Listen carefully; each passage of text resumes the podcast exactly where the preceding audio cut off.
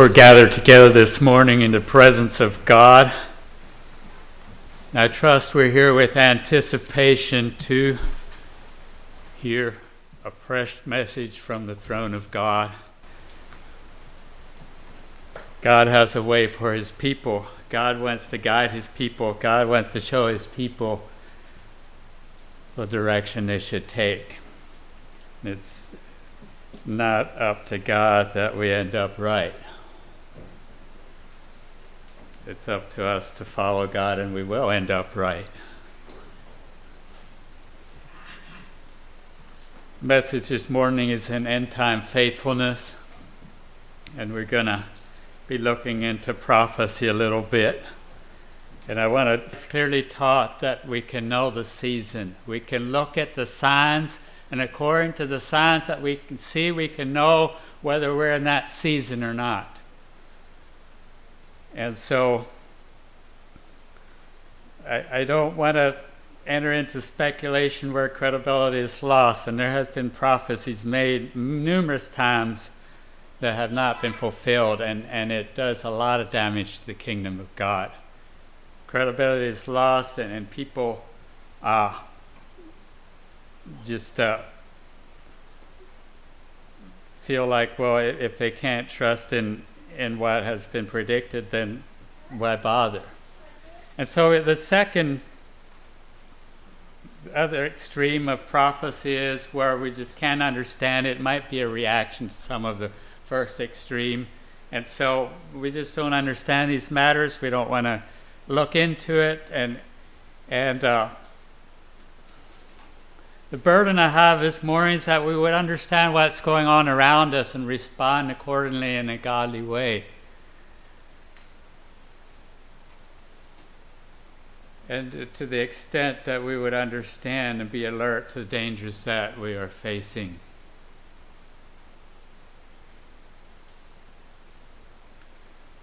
In 1 Timothy 4 and 1, I'm not going to turn there, but Paul tells Timothy that the Spirit clearly is saying that at the end time there be, shall be some that depart from the faith. And we know that people have departed from the faith. We had the example of Saul we looked at earlier, and this is nothing new. But I, I think that as we look in other scriptures, when we think about the end times, it will be a prevailing thing. We say that many shall depart from the faith. And uh, in 2 Timothy uh, chapter 3 and verse 1, uh, he, he says that, and that's the second letter that Paul writing to Timothy.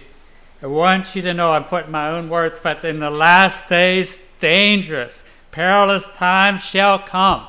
Now I say this morning, they are here.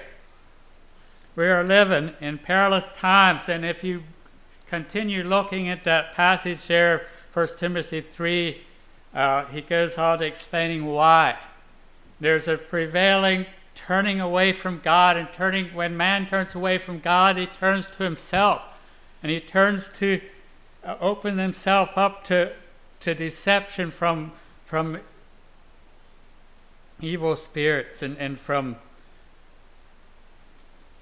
uh, there's a, a brother from Pennsylvania that I appreciate, and and he has done some teaching on on prophecy. But he says that one of God's judgment is just giving people what they want, and people basically are self-destructive.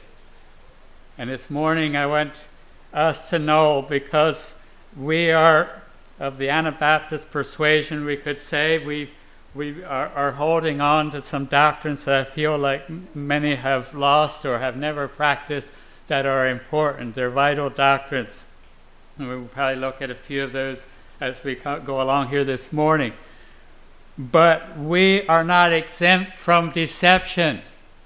And just that we could rest in the fact that we are following truth as we understand it can make us susceptible to deception because we are not as alert as we should be.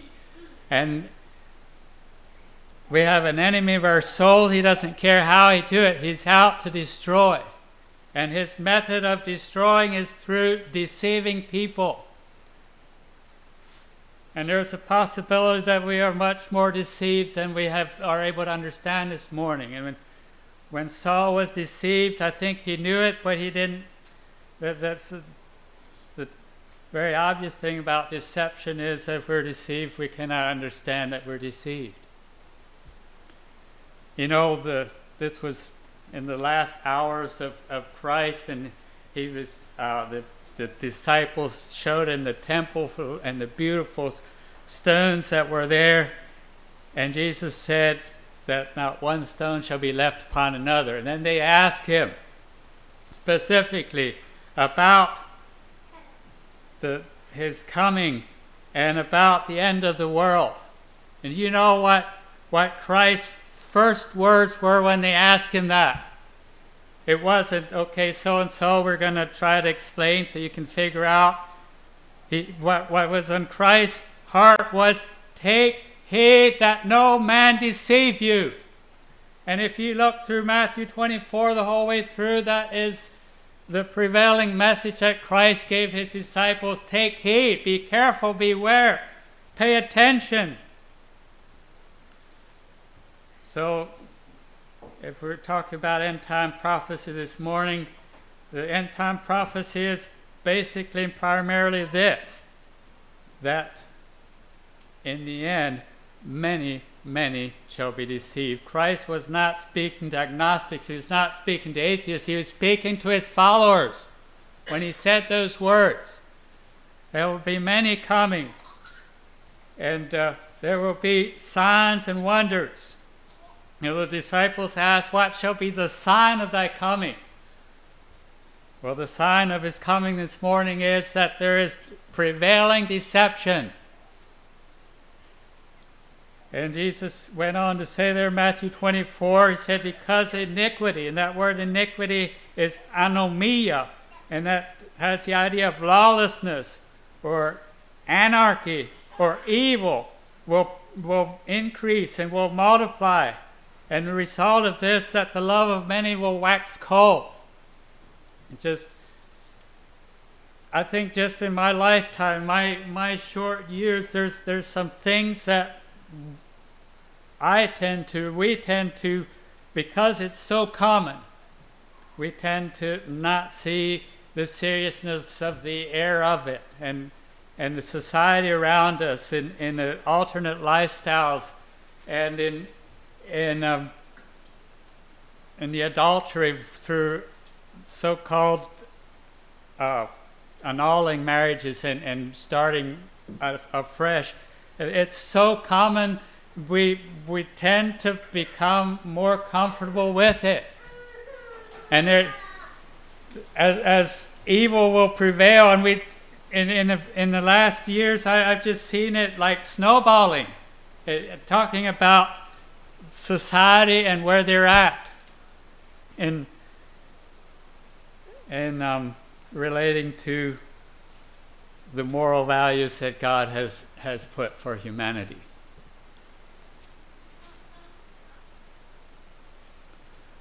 I want to talk a little bit about the Great Tribulation. Maybe we'll open our Bibles to Matthew 24.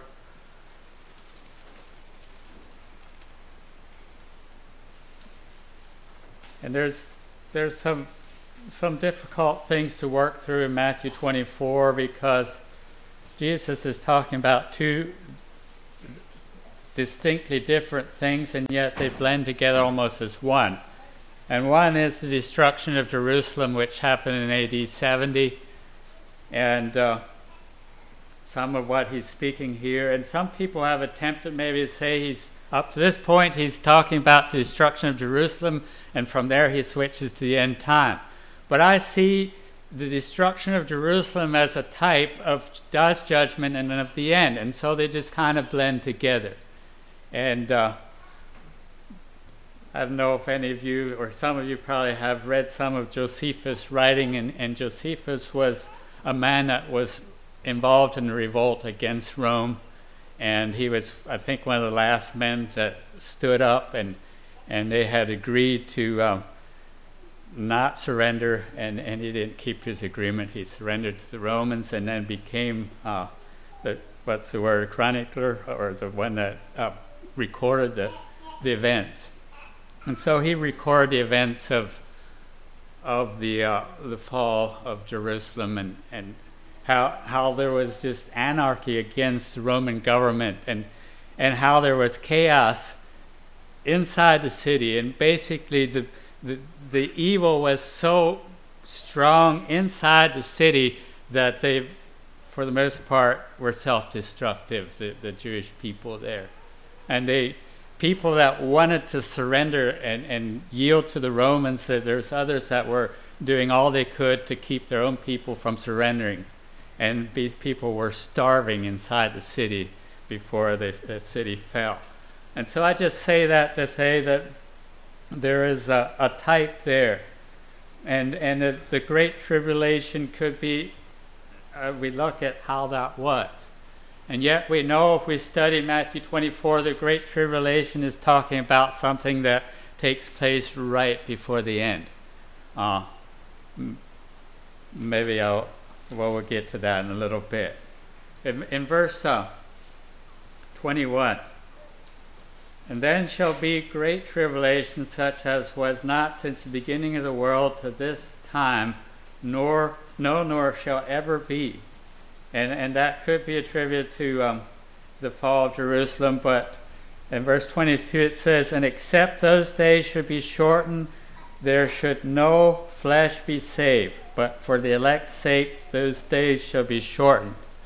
Now, in plain English, Jesus is telling us that things will become that bad that there's absolutely no way any of us could stand up and be faithful, except that God in His mercies cuts things short before uh, before that happens.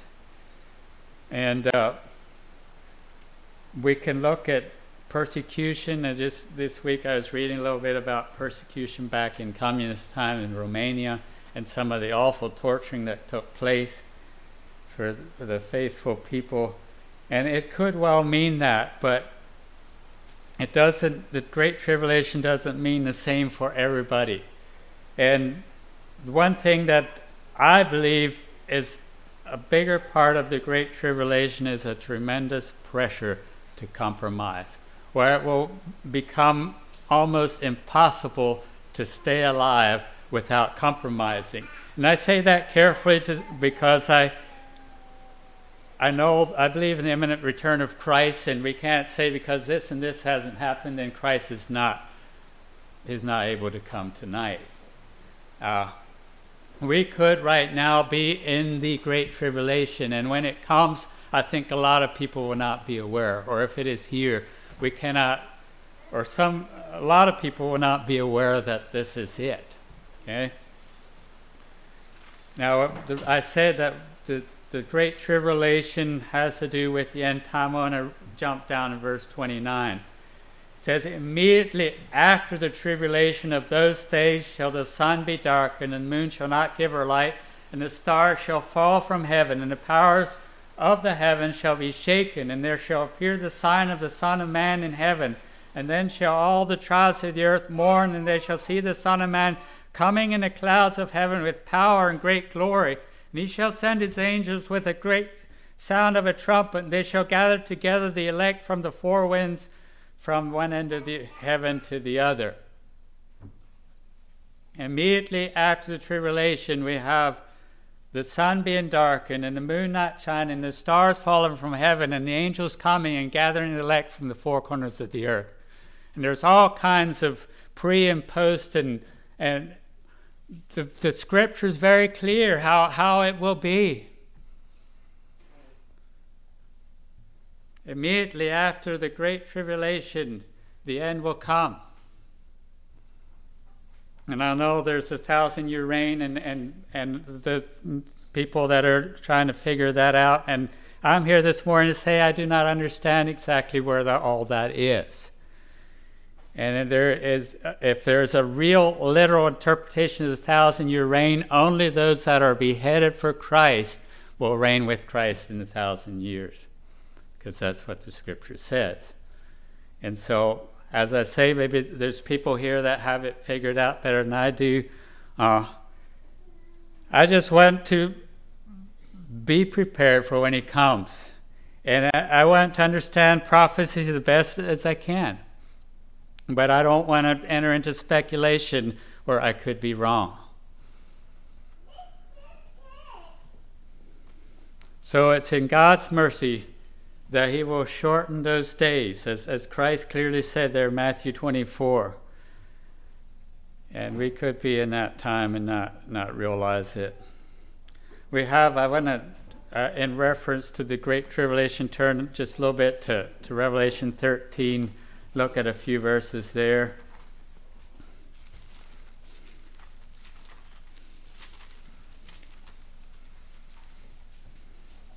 Think I'll jump in at uh,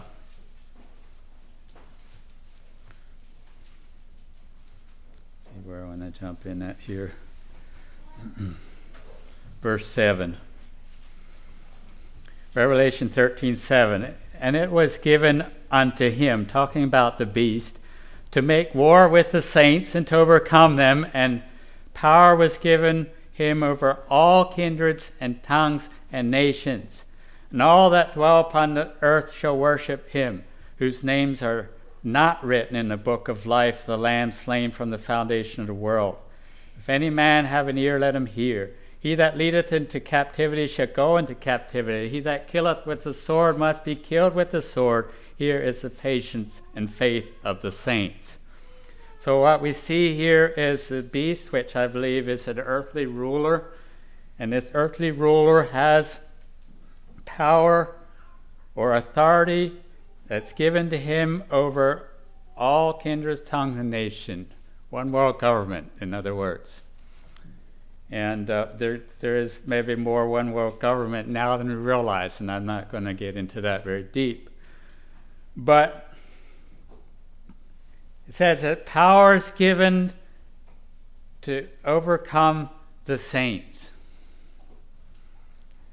And what all that means, I don't know. But I, I, think it's in connection with where it says that if those days weren't shortened, there's no one that could remain faithful. And this, these are sobering things this morning. It's a sobering topic. And I, I, I had another one that I would have just loved to preach this morning, but uh, here we are.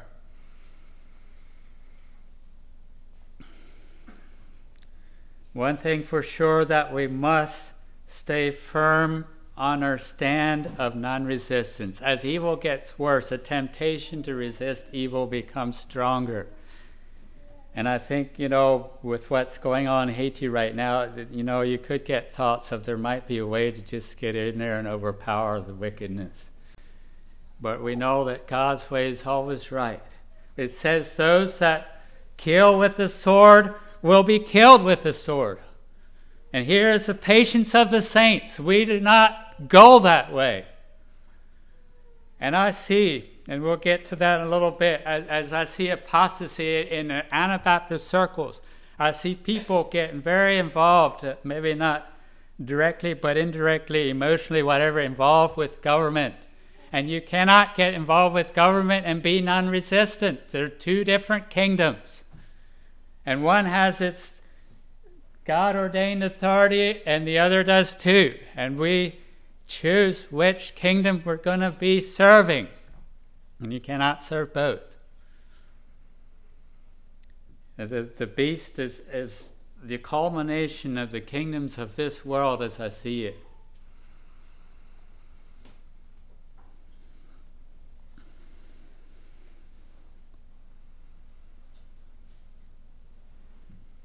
Let's turn to Second Thessalonians chapter 2.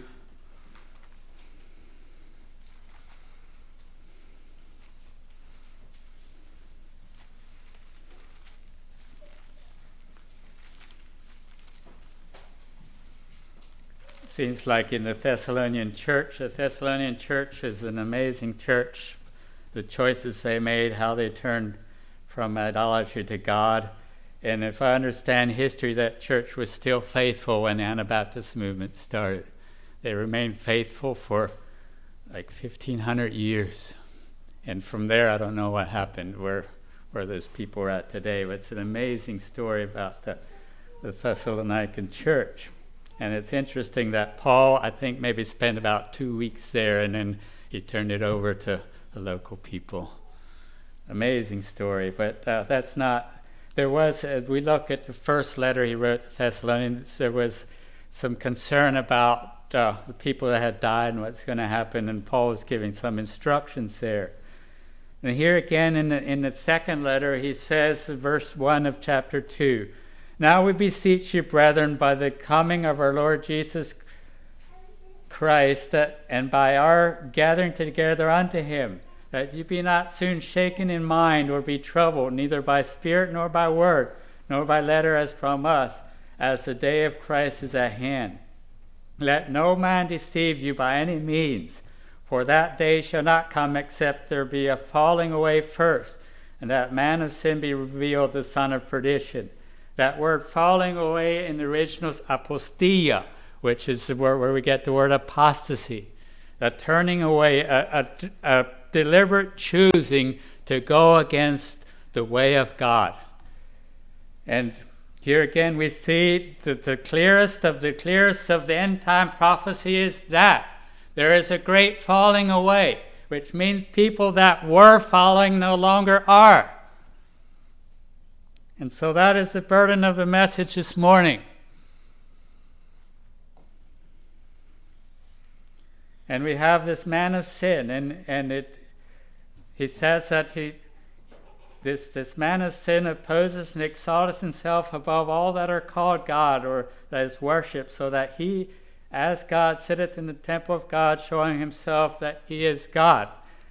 And there's somebody that maybe can say for sure, but I can't. But it seems like coincides with what we read about the beast there in, in Revelation 13. So there's this man that is standing in the place of God, man of sin, this this this ruler. And there's times in history different times when people said this has to be the man and and then he died and and we're still not in the end and so i'm not here to say that the man this man or this beast or whatever this uh, those those horns that are are described there in, in Revelation 13 simply, I think, describing power. Uh, horns are, are, symbolic of power, and, and of course, uh, uh the the th- thrones or the crowns that they had also. Someone that is is in, in authority. We move on down in Second Thessalonians later on, in verse 8 it says, And then shall the wicked be revealed, and the Lord shall consume with the spirit of his mouth, and shall destroy in the brightness of his coming. This wickedness is this ruler that will be in power when Christ comes, and Christ will come personally and destroy. Even him whose coming is after the working of Satan, and all power and signs and lying and wonder, with and with all deceivableness of unrighteousness in them that perish, because they receive not the love of the truth, that they might be saved. For this cause God shall send them strong delusion that they should not believe, that they should believe a lie. And, and this can raise a lot of questions. Does God delude? Does God deceive people? And as I know, our Father in heaven, He's not in the deceiving business. So, so what? How do we interpret this strong delusion that will be sent? I'd like to present it this way, and if someone sees it different, that's fine, and I'm open to hear it. Let's suppose we have this big dam and there is tremendous water behind it. And this dam is, is holding back this water. But if, if something happens, there's a fissure, there's a crack, there's something that dam, we know that it's going to be a rush and it's going to take anything and everything in its path. There is forces of evil and, and they're there and they're they're wanting to and there is restraining power there's something that's keeping them back. But when that something is taken away, then, then those forces will come and just just prevail. That that's that's a strong delusion that I understand, and that's part of, of the, the great um, great tribulation. And again, if people choose to turn away from God and choose to follow their own ways and choose to follow the ways of devils, then that's what they're going to get. And we have been in places where, where evil had prevailed for centuries. So we lived in Guatemala in a town, and it was just full of witchcraft and, and idolatry and murder and and just unrest and and and fear that was just, just rolling people's lives and and you could feel it sometimes. Why was it so strong? Because the, the devil was being served so much all around us. And yet God's power was with us and he kept us in an amazing way. You think of just in, in the 12 years I lived in that particular town, how many people were murdered and, and how we as a family uh, were preserved from from uh, much of any trauma in that time. And it is just the power of God that was with us. I mean, we we were defenseless in a sense as far as as having any physical way of protecting ourselves in that evil environment, and yet we were protected. But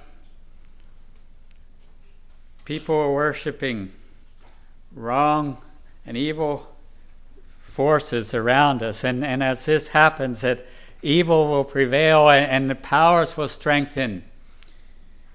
And we need to strengthen ourselves along with that, or, or we, we can be overcome. There's a war going on.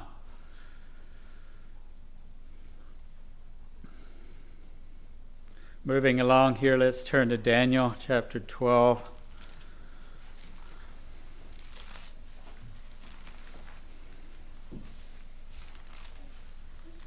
There's a, a lot of prophecy in the latter part of Daniel, some very interesting prophecy, and, and some of it to me is, is not clear. Uh, one thing as I looked into prophecy a little bit, oftentimes there's prophecy that's given that's uh, a message that is prevalent or that is uh, for the time when the prophet's living. And oftentimes there's a prophecy that comes in along with that, centered around the coming of Christ when he first came, the advent of Christ to, to earth. And along with that, you have the end. Uh, if you read like Micah chapter 4, you'll see that. I think the message was for the people that Micah was addressing to. But it also mentions the coming of John the Baptist, the forerunner, and and it also mentions the great and terrible day of the Lord. So you see the three things the, the, prophecy uh, that is has a message for the people of the time, and and then so much centered around the time the coming of Christ, and then of course the end time, and then they all play together. But here in Daniel chapter 12, I'm going to read the first four verses here. And at that time shall Michael stand up the great prince, which standeth for the children of thy people. There shall be a time of trouble, a great tribulation, such as never was since there was a nation, even to the same time. And that time thy people shall be delivered, everyone that shall be found written in the book. So we have the, the book of life coming into play here again. And many of them that sleep in the dust of the earth shall awake, some to everlasting life, and some to shame and everlasting contempt. And they that be wise shall shine as the brightness of the firmament, and they that turn many to righteousness as the stars forever and ever. Now I want to be among those that turn many to righteousness. Praise God. But thou, O Daniel, shut up the words and seal the book, even to the time of the end. Many shall run to and fro, and knowledge shall be increased in the time of the end. You go back 150 years and, and you want to travel faster. How do you do it? Maybe breed the best horses you can, but that's about as far as you're going to get before locomotives, before the internal combustion engine. And now you can get into a space shuttle, and, and how many times can you orbit the Earth in, in a day's time? Just amazing what has happened in our lifetime of people, what has changed. and the increase of knowledge. If I am correct, that the year 2007, many of us were born before that, was when the first iPhone came out. And that, that development of technology has, has already changed tremendously what is happening in this world. And I trust some of you are aware of that. Maybe some of us aren't as aware as we should be. But I think of, of my dad born in 1924, my father in law born in 1909, I think it was. And when he was born, there was no such thing as an automobile. And, and he died not so many years ago. In one lifetime, what, what has changed? And you can go 6,000 years, we could speculate what was before the flood, and I don't know. There might have been technology like as we know it today, but probably not. But 6,000 years, everything remained more or less the same. My, my dad had some of his siblings die from pneumonia. They did not yet have antibiotics to combat it. That just came from the Second World War. Just in a few years, things have changed tremendously, and it's picking up speed. Some people think, thought maybe we got to this point, now it's going to taper off. No, it's not that way. And here we can enter into some speculation, and there's pieces that I don't understand. But a brother told me I was visiting in Honduras when Wendy was down there, brother from down there that knows much more about than I do. He said there have been major revolutions in the world, and like the Industrial Revolution, how tremendously it changed. Before that, people did farming mostly, almost most of the people earned their living. And then it went from that to factories and, and mass production and all that. Tremendous change. But he said there is nothing that has changed and is changed in the world like the technology revolution. And he talked a little bit about, and this was already some years back, about the development of the microchip that can be implanted in the brain to, to alter people's way of, of, of um, thinking. And for example, I, I don't know much about it, but uh, if you want to have a soldier that doesn't have fear, you can put an implant into his mind where he can fearlessly go out. And and I think there is a point where some of this, where I think that the days will be shortened as, as these things come into, into being, and how that will alter people's ability to to serve and worship God. These are things that are available but not being used yet much, probably because it's not of public interest to, to allow it. And that can quickly change.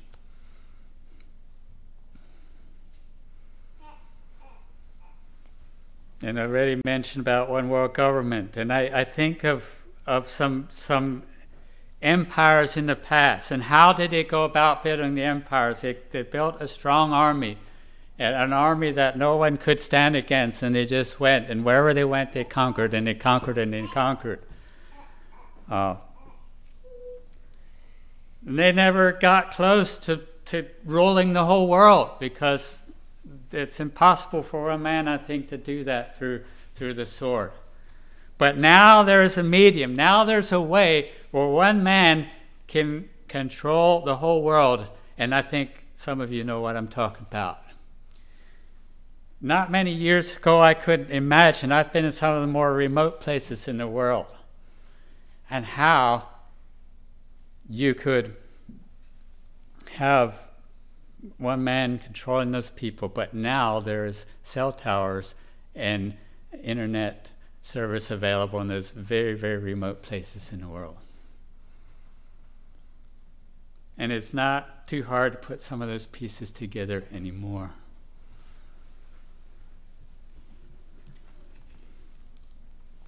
back in uh, it was about 1990, 91, somewhere there was a man by the name of Frank Mencken, and he gave a message. I'm not sure if it's alive anymore now. I was at Berea meetings, and interesting.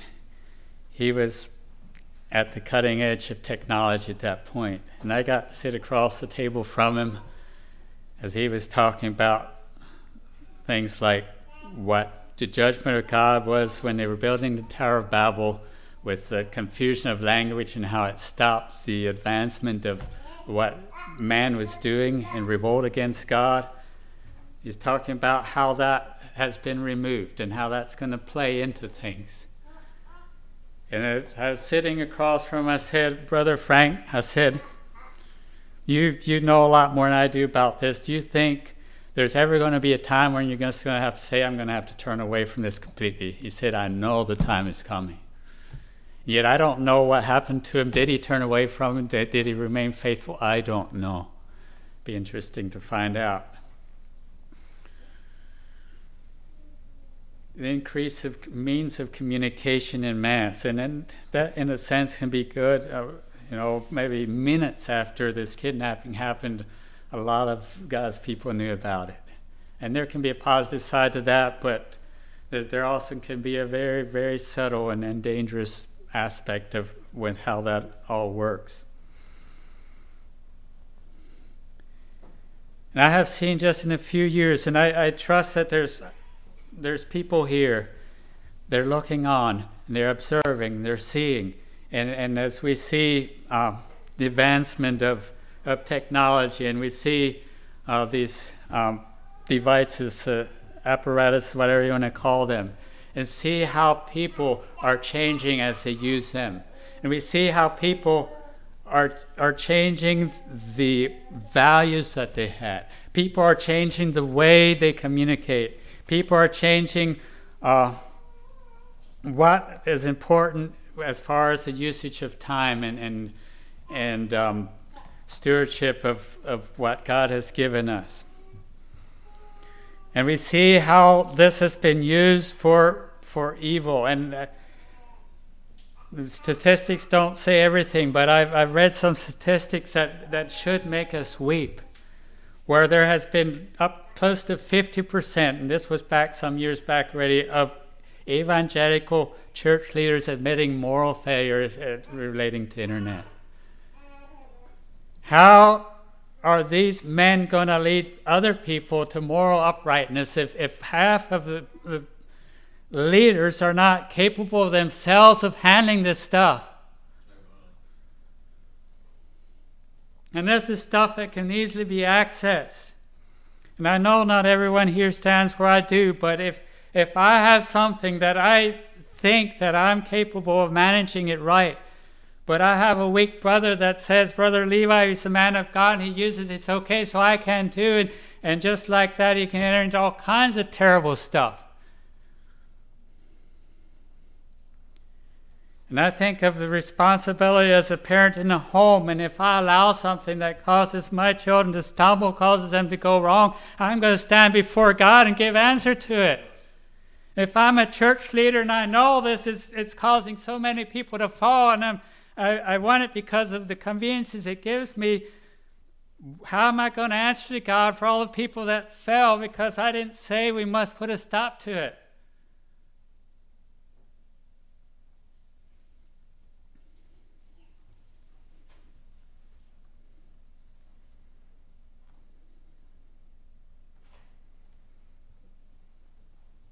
So there is an increase of knowledge. And I was just reading again this morning a little bit about the man that uh, developed the iPhone. It is Steve Jobs, I think. He died from cancer, but we have this apple and it's got a bite out of it, and there's something subtle about that whole thing. But the, the, the lifestyle that the man lived, he was a very ungodly man. And, and they spent millions of dollars developing that thing so it would hook people, would lure them, would catch them. And that was their intent from the start.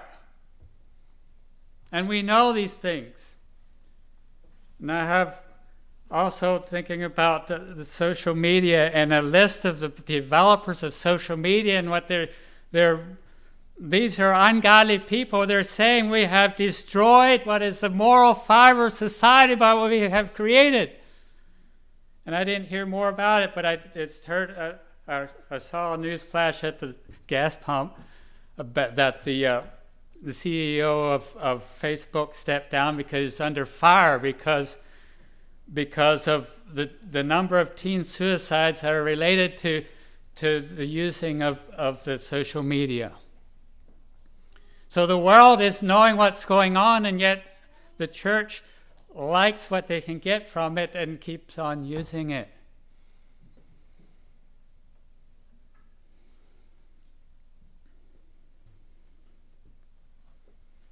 Let's turn to 2 Peter chapter 3.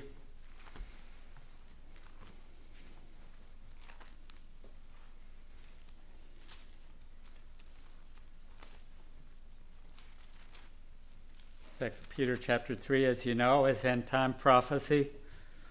I'm going to break in. I think I'll break in at verse 10 down to 14.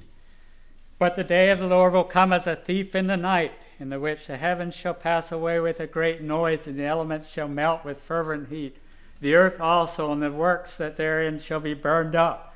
Seeing then that all these things shall be dissolved, what manner of persons ought you to be in a holy conversation and godliness, looking for and hastening unto the coming of the day of God, wherein the heavens being on fire shall be dissolved, and the elements shall melt with fervent heat.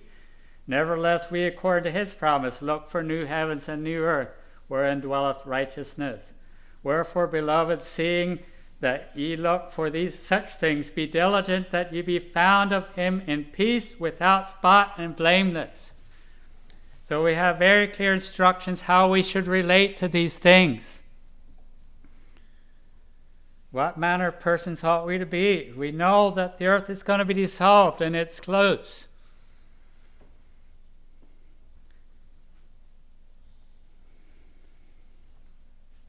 I want to choose to be diligent, to live a holy life, live in peace, and to live without spots. And if there's spots that are revealed, there's ways to deal with them.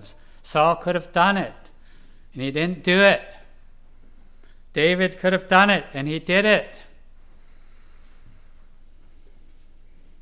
1 Thessalonians 5:21 it says, "Prove or examine all things, hold fast to what is good, abstain from all appearance of evil." Are there some appearances of evil that we are not willing to abstain from this morning? How many people someone called me and said, Brother, you're not going to believe it, this, but it's hard for me to keep my phone time under six hours. What is going on?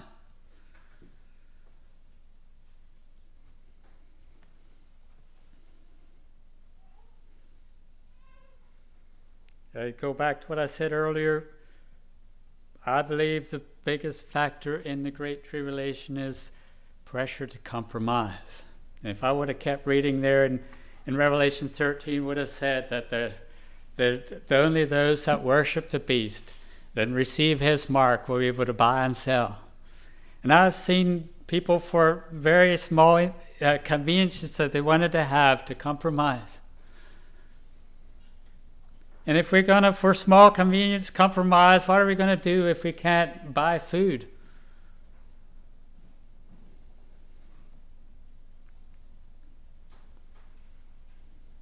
In Hebrews 5, verse 14, I'm not going to read there, but it, it talks about that those that are maturity, those that eat meat, because they exercise their discernment, they can tell between good and evil. So that's the main thing about this delusion, about this this deceiving, about this uh, people being drawn away from the truth is the inability to discern whether this is good or not. And if it's not good, then then what are we doing with it? So earlier I had mentioned that if we're to be faithful, we're going to maintain our non-resistance. We're not going to use uh, earthly force to to combat evil. And the, the second thing I want to present this morning, we must remain a called out people. And in my extended family, I've seen it all over, and it just grieved with it. People are changing their values, and they're changing them fast. Things that were important, a, a, a separate lifestyle that was important not so many years ago is not anymore. And if I have connection to the world through internet 24/7 and I'm constantly there, what's it going to do?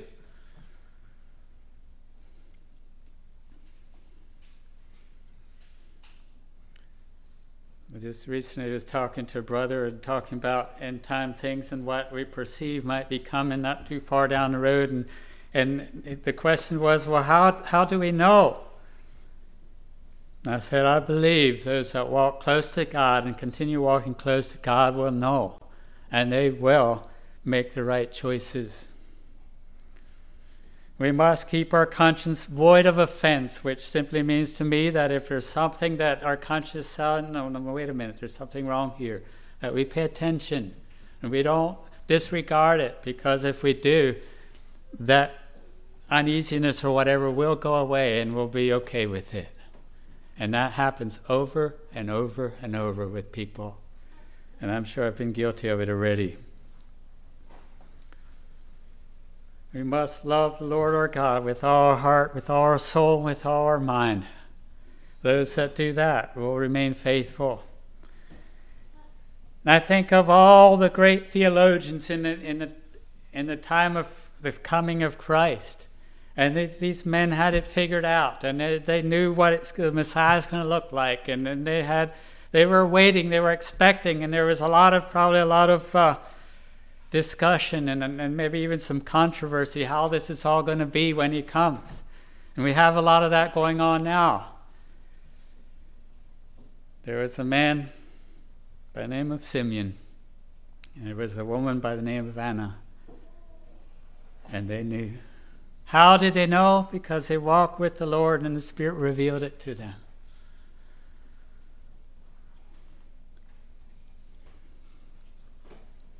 My dear people, it's not easy to be faithful these days, and it's not going to get any easier.